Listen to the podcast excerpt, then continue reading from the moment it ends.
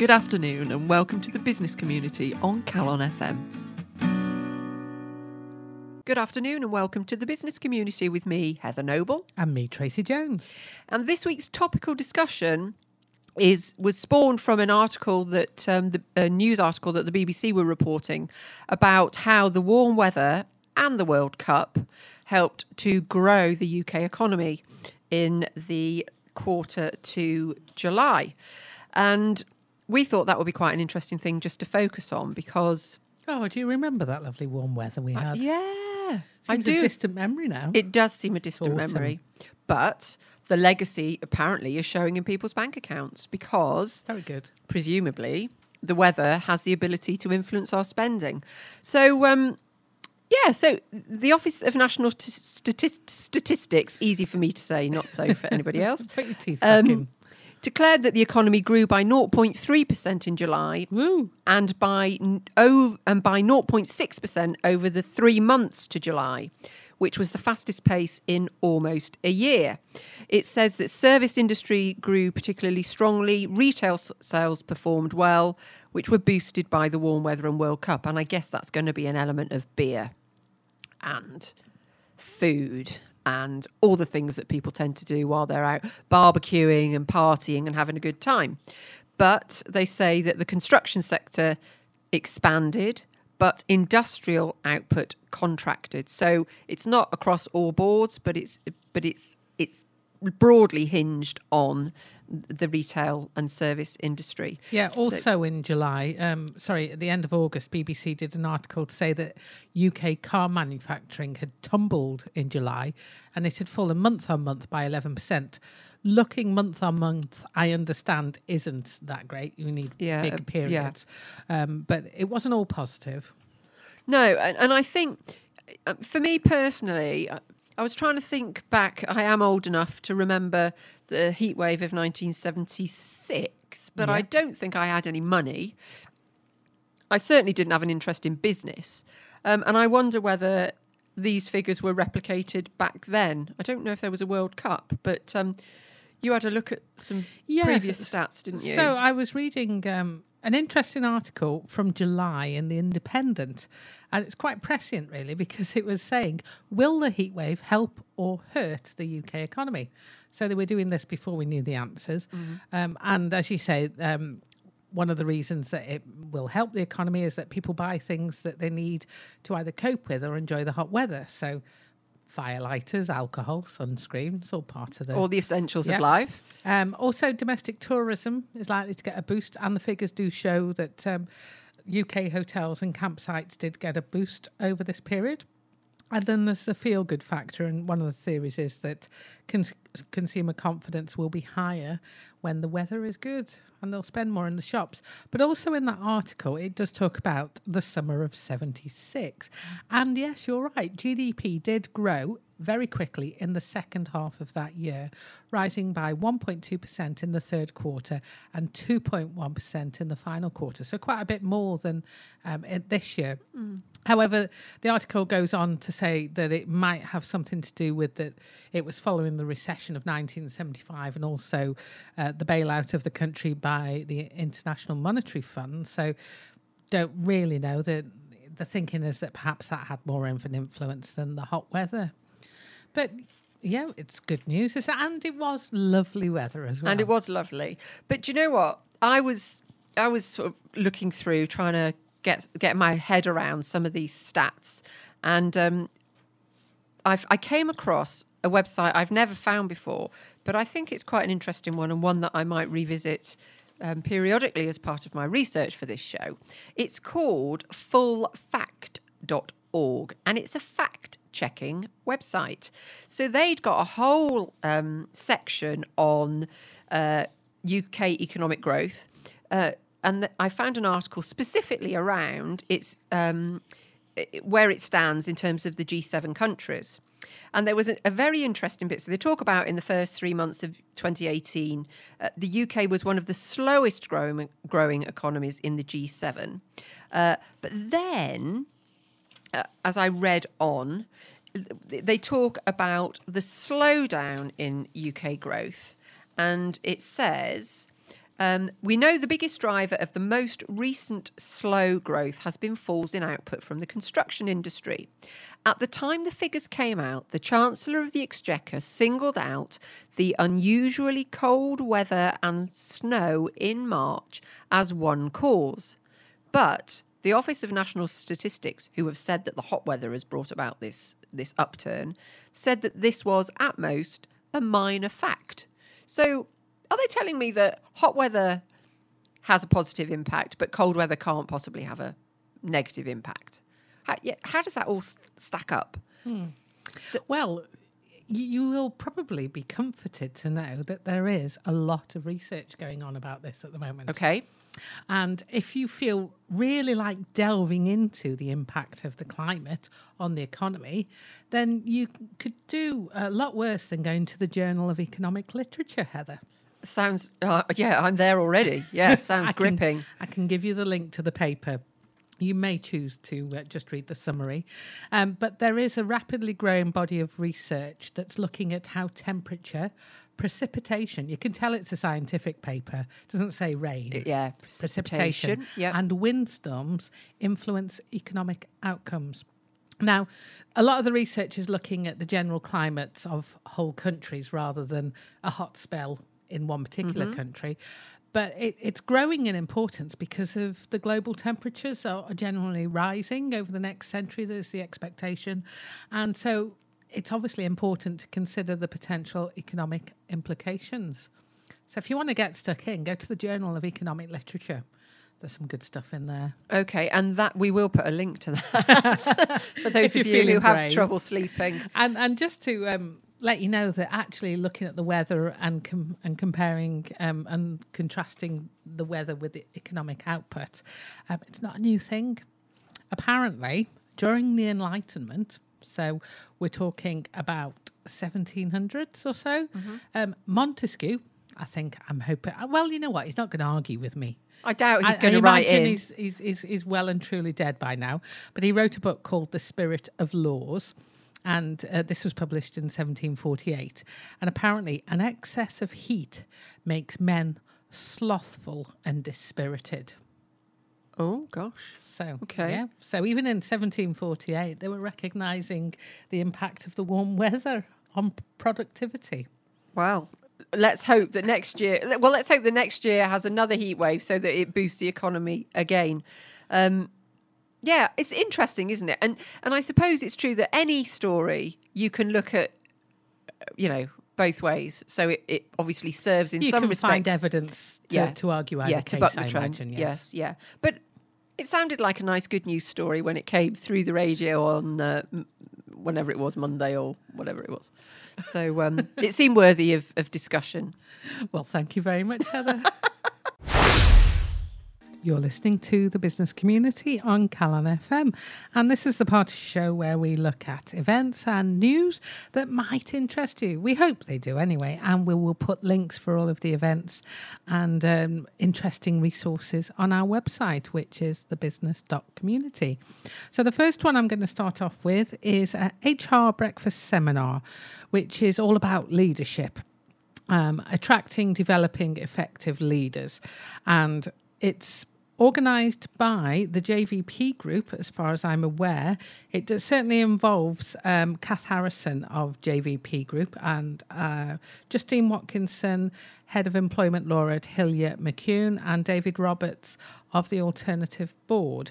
And it's on the 18th of September in St Asaph and in North Wales, it says, but I think it's Wrexham on the 3rd of October.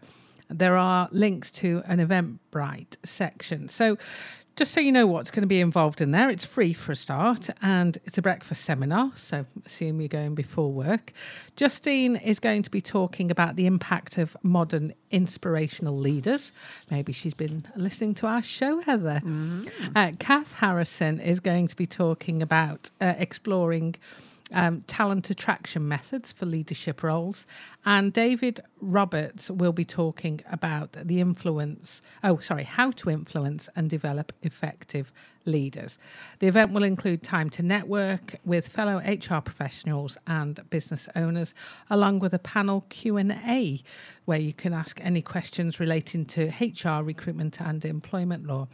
The event is for HR professionals, business owners and leaders, and people managers.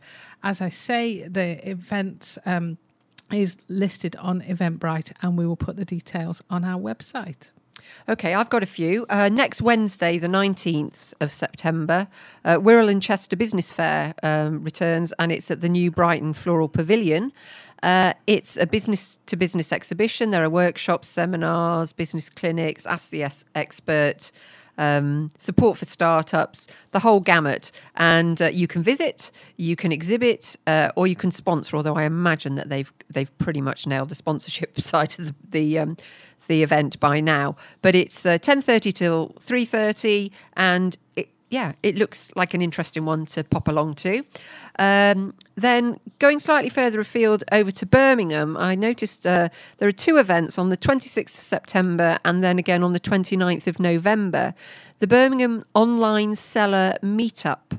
It's a free event for people who sell um, online and it has uh, topics around Amazon, uh, content optimization, uh, marketing automa- automation, and integrating e commerce with ERP.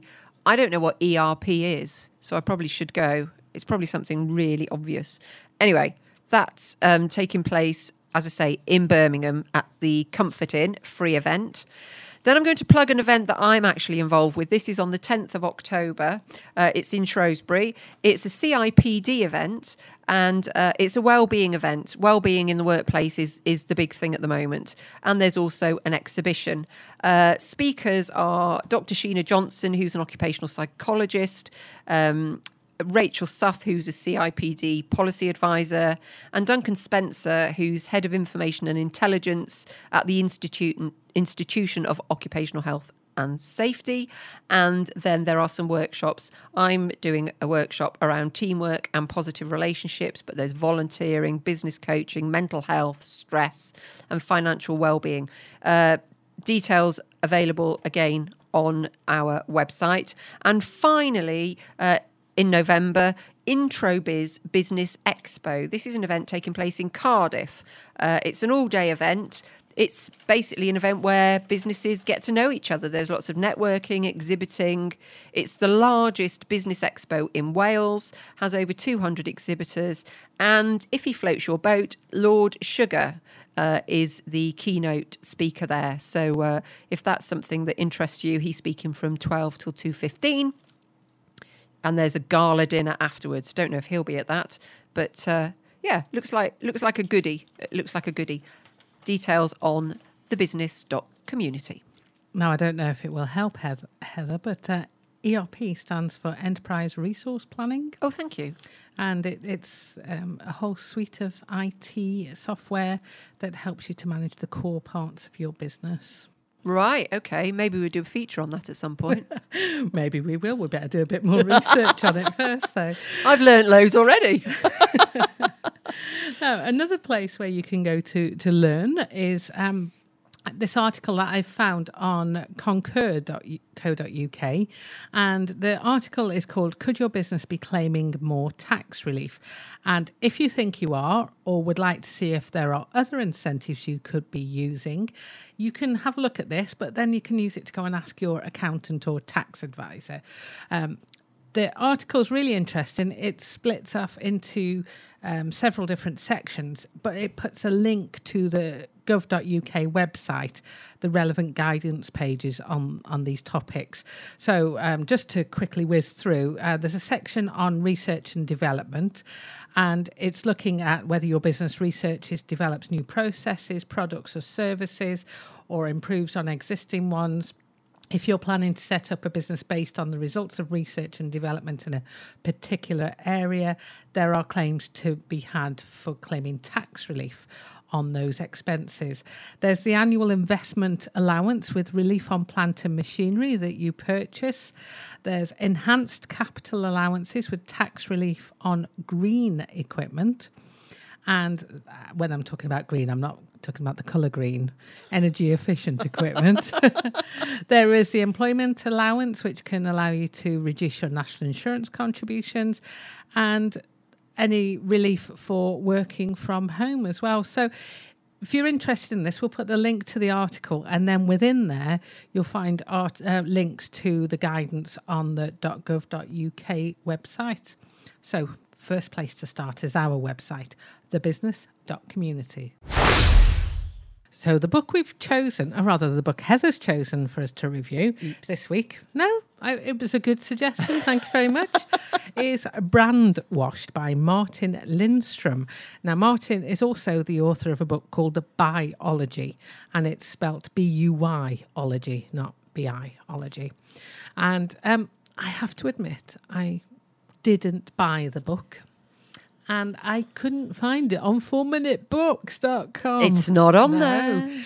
However, I did fall back on my my other alternative, which is YouTube. And I found two really, really interesting videos. The first one is an interview with Martin um, by the University of Cambridge. And he, he talks about the book and, and the making of the Morgansons film, which is mentioned in the book. And he just talks about things that you go, oh, yeah, actually, I had thought that might be a thing, but wow, I didn't realize it was that big. For example, how much you are influenced by other people's choices, Yeah. Uh, particularly uh, choosing in a restaurant. And, and he, he talks through that in this YouTube video. He talks about the Meet the Morgansons film, which um, I watched a whole other video on, so I'll come on to that. But what I was struck by by this inter- interview with the University of Cambridge was that he goes into seems to you can put me right seems to explain an awful lot of stuff almost the psychology behind the marketing that we're being fed in order to sell stuff to us. And we're totally unaware of how much we're influenced by it and, and by others as well. So the other um, video i watched was the making of the morgansons which is part of this whole brand washed project. And this family, um, there's a, a whole backstory to it, but um, apparently something similar had been done where the, a, a family was being videoed and people were just watching it. And this is where Martin had the idea to actually do a similar thing, get a fa- family who are videoed 24 7 people watching it, but they were given a specific task of promoting certain brands all the way through it. And, and it was essentially research. Even with their closest friends, they hadn't told them that this was their task. And they got hidden and non hidden cameras, and the family were fully on board with all of this. And it seems amazing the amount of influence that they had on the pran- the brands that they were just simply talking about. They weren't even saying buy this, buy this. They were just mentioning it in this lifestyle video that they were part of. So what I've picked up about the book, having not read it but watched some videos and, and read some reviews, is it's about how we're manipulated and brainwashed, and our own biases and perceptions are used against us. And I understand that what Martin talks about in the book is these tools of deception that are used against us. Am I there or thereabouts, Heather? Yeah, you're absolutely spot on. And I think that, um, yes, it may be tools of deception, it may just be tools of persuasion, uh, but we are susceptible to them, and we're susceptible to them from a very early age. There's a whole section in the book that I found absolutely fascinating, um, where they where he is suggesting that we are being marketed to while we are in the womb. Because yeah and and uh, it, it, it's fascinating. Um, whether it's music whether it's um, sensory things that are happening to our mothers whilst we're in the womb. So, I mean, we, we've heard before stories that, you know, if, if your mother listens to classical music, you as a baby might be attracted to classical music. Um, babies can hear their mother's voice. If it's folk music, the baby might be. So that's proven, but it's also true of tastes. So things that your mother ingests, you may take, you, you may have a preference for. And it goes on to talk about how in department stores, um, smells are uh, pumped into, for example, the maternity section of a department store. Maybe the smell of baby powder. Maybe, oh wow! Yeah. so I knew bread. The supermarkets pump the smell of bread. Exactly. Yeah. Door. Well, the same. Yeah, yeah, yeah. So, so this influences the mother, um, and this is passed on to the baby. I don't understand biologically how it happens, but it happens. They do it. They spend money at it. Um, and he talks about. Um, he talks about all sorts of things. He talks about the Morgansons, which is absolutely fascinating. I find it amazing.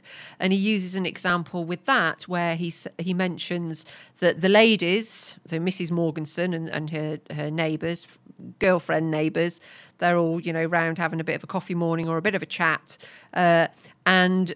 Uh, Mrs. Morganson mentions a bag and sh- has got a bag that she's recently bought.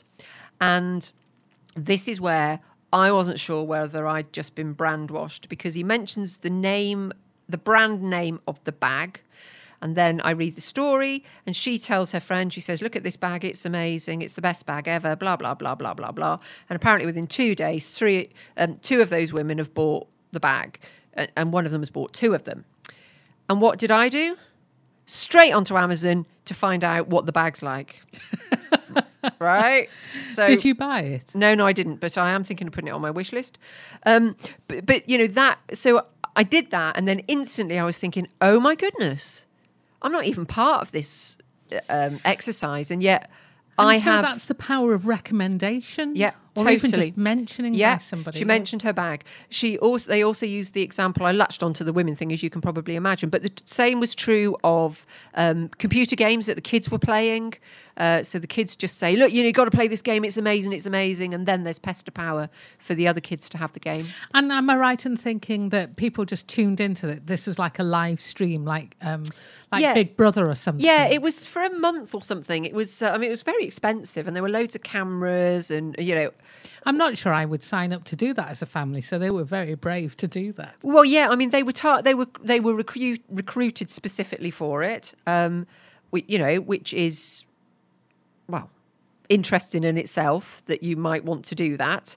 Um, but I just found it fascinating. The, again, the woman with the girlfriends talking about shoe. They're going shopping, and she said, "Oh, we must go to X Y Z shoe store. It's the best shoe store ever. You, I mean, you just always find a pair of shoes in there. It's it, it's just amazing. You can't not go there. So off the women go. One woman comes out with five pairs of shoes from that particular. There are loads of sh- shoe places that they could have gone. You know, it, it's it's peer pressure. It's it it's just that desire to fit in.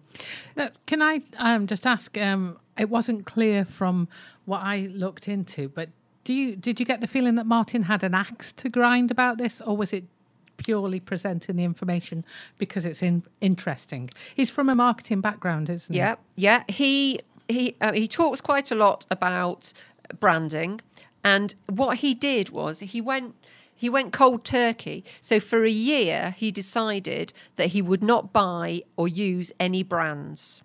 Right.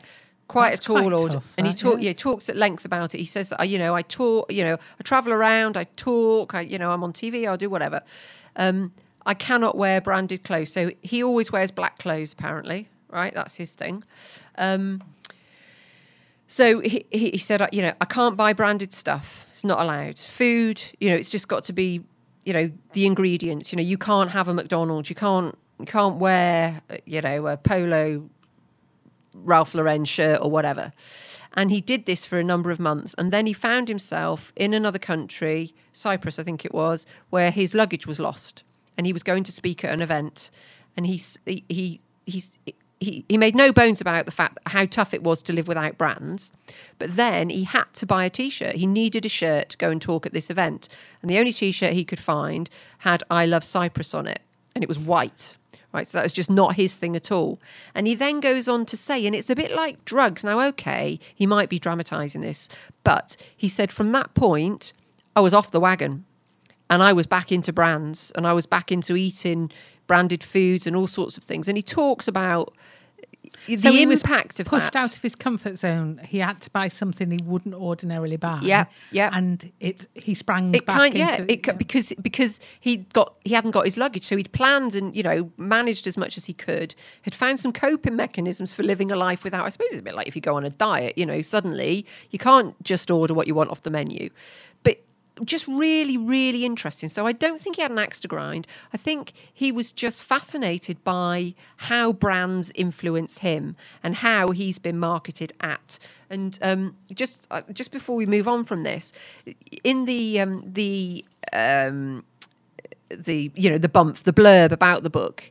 It, it talks about all sorts of things. So for example it says you'll find out how companies of all stripes are secretly mining our digital footprints to uncover, uncover some of the most intimate details of our private lives then using that inf- information to target us with ads and offers. We kind of know a little bit about that. Um, but then it says new findings that res- reveal how advertisers and marketers intentionally target children at an alarmingly young age, starting when they are still in the womb. If you read nothing else from that book, read that chapter, read that section. I find it fascinating, absolutely fascinating. And so, who would you say the book is um, suitable for, aimed at? Who might find it interesting? Uh, well, I would say anybody who's got money. Uh, uh, is spending money, you know, not, it doesn't mean like loads of money. Anybody who's buying anything, you know, I mean, we've just bought some snacks, you know, before we, we, we've come into the show, you know, here we are with a packet of mini cheddars, right? I'm drawn to mini cheddars. I don't know why, but I'm drawn to them. There's going to be a reason why that's happened and why not, I don't know, hula hoops or do, do you know what I mean? There's all of this stuff going on, and the place that these products have in our minds subconsciously, it, it, we're just drawn to them, and I just find it fascinating. Find it absolutely fascinating. So, looking at it from the other point of view, if you've got a product you want to market, Yep. could you use any of the information from this book as a tool? I think, I mean, maybe if you're very clever, um, if you've got a budget, but I think it's more interesting from the point of, for me anyway, of how we are marketed to. And if we are aware of that, we can um, put ourselves in control a little bit. It's the psychology of what why people spend money, how people spend money. That's the bit that's interesting. Why would Joe Bloggs buy my product if their next door neighbour has bought it? Understanding that that's that's that's the thing that just captures my imagination. So, the book is called Brand Washed. It's by Martin Lindstrom. And we'll put a link to where you can find that on one of the big online retailers Yes. on our website, thebusiness.community. This week, our business personality guru Leader. leader, whatever you want to call it, is is somebody that um, is is a household name in terms of being a businessman, um, and he is one of the dragons from Dragon's Den. His name is Duncan Bannatyne, not Bannantine. I always want to say Bannantine. I don't know what that is, um, or who that is. Duncan Bannatyne. He's a little bit marmite, whether you love him or hate him. Uh, he is, of course, the man behind Bannatyne's gyms that you see all around. Health clubs, darling. Sorry, health clubs. there we go. Um, yeah, gyms, health clubs, you name it. He's written seven books. Um, he comes from fairly humble beginnings, uh, Clydebank in Scotland, and he is uh, um, heavily involved with charities. He does he, he does a lot for charity. Doesn't like to talk about it, you know that kind of thing. Um, he had an OBE for his contribution to good causes, including Comic Relief and UNICEF, and he is a passionate anti-smoking campaigner. He is worth quite a few pounds Although quite a bit less than he was. although quite a bit less than he was, um, and uh, is um, is fairly newly married to um, his Third wife. third wife has a number of children, and there are stories about um, how he's leaving his money to his children, or is he? Um, but he tells quite an interesting story in his uh, on his company website. He talks about as a child uh, when he wanted to get a job, and he um, thought, right, I need to get some cash because his mum could not afford to buy him a bike. So he said to the local newsagent, Can I have a paper round? And the newsagent said, Well, you can, but you need to get 100 potential customers before we can generate a paper round. So he went door knocking, knocking on doors, and drew up a list of 100 names and addresses. He got the job, he bought a bike, and says that he never looked back. So maybe this sort of entrepreneurial spirit is is sort of innate um, within within people, but um, he's I don't know he's he's he's a, he's a, he's a difficult character to find stuff out about. What Yeah. did you find, Tracy? Those stories are the same on all the websites, all the interviews. It's the same stories, the same biography, everything. Um, I, I first picked up on the fact that he's about the same age as my mum and dad. And what was also similar with my dad is the number of jobs that he had before the age of 30. Right. So lots and lots of different jobs. And it was a different time. But my dad always used to say he could start one job in the morning, leave that at 11 o'clock, go and walk into another job at lunchtime and change his mind about that one before the end of the day and get a third job. The Yeah, different jobs were a lot easier to come Yeah. by. Um, but apparently, um, as well as that, he didn't have a bank account until he was 30, which again, it's different times. So he was born in 49. So in those times, perhaps my granddad probably didn't even have a bank account. I'm not sure my dad did um, at that sort of age, but it would be very unusual now for you to not have a bank account. One of the things that I picked up on was that he, um, one of his first businesses was he bought himself an ice cream van for four hundred and fifty pounds. And I read this on Wikipedia. I don't know if this has been confirmed anywhere else, but it, it captured my imagination. Um, he was involved in the Glasgow ice cream wars, apparently. I'm going to say that this is totally uncorroborated, but um, the ice cream wars in Glasgow in the 80s, if you've never heard of it, or if you weren't even born then, it was a turf war in the east end of Glasgow um, between rival organisations who were selling drugs and stolen goods from ice cream vans. Um, so I'm not so sure that Duncan Bannatyne would probably admit to being part of that, if indeed he was. Maybe his ice cream wars were a little gentler and Maybe was he was just trying to sell ice cream and yeah, got and caught was, up in and it was the like a uh, war. Yeah, Yeah, because we're not saying that he was involved in the drug side of it. No, no, it just um, he was selling ice cream in Glasgow At that time, At yes. that particular Yes, time, yes. yes. Uh, but it's it's a fascinating part of history if you want to do a bit of reading into it. Um, I mentioned earlier on how he wasn't worth quite as much. I think maybe his his wealth has recovered now. He's he's obviously a very entrepreneurial man, but apparently his uh, wealth did take a bit of a hit when he divorced his second wife um, in 2010, I believe. Um, so or is it 2000 no 2013 he was divorced so um yeah uh, don't get divorced. It's expensive. Yes, uh, yeah, yes. Yeah. uh, and uh, also i did my usual stuff. I looked at Companies House. Um total of 75 appointments on Companies House. I think he wins the prize so far for uh, business leaders that we've looked up on Companies House. Five current so at the moment he's chairman of Bannatyne Media Limited and is director of the Bannatyne Group PLC, Savage Digital Limited, Bannatyne Properties Limited, and E2 Exchange Limited.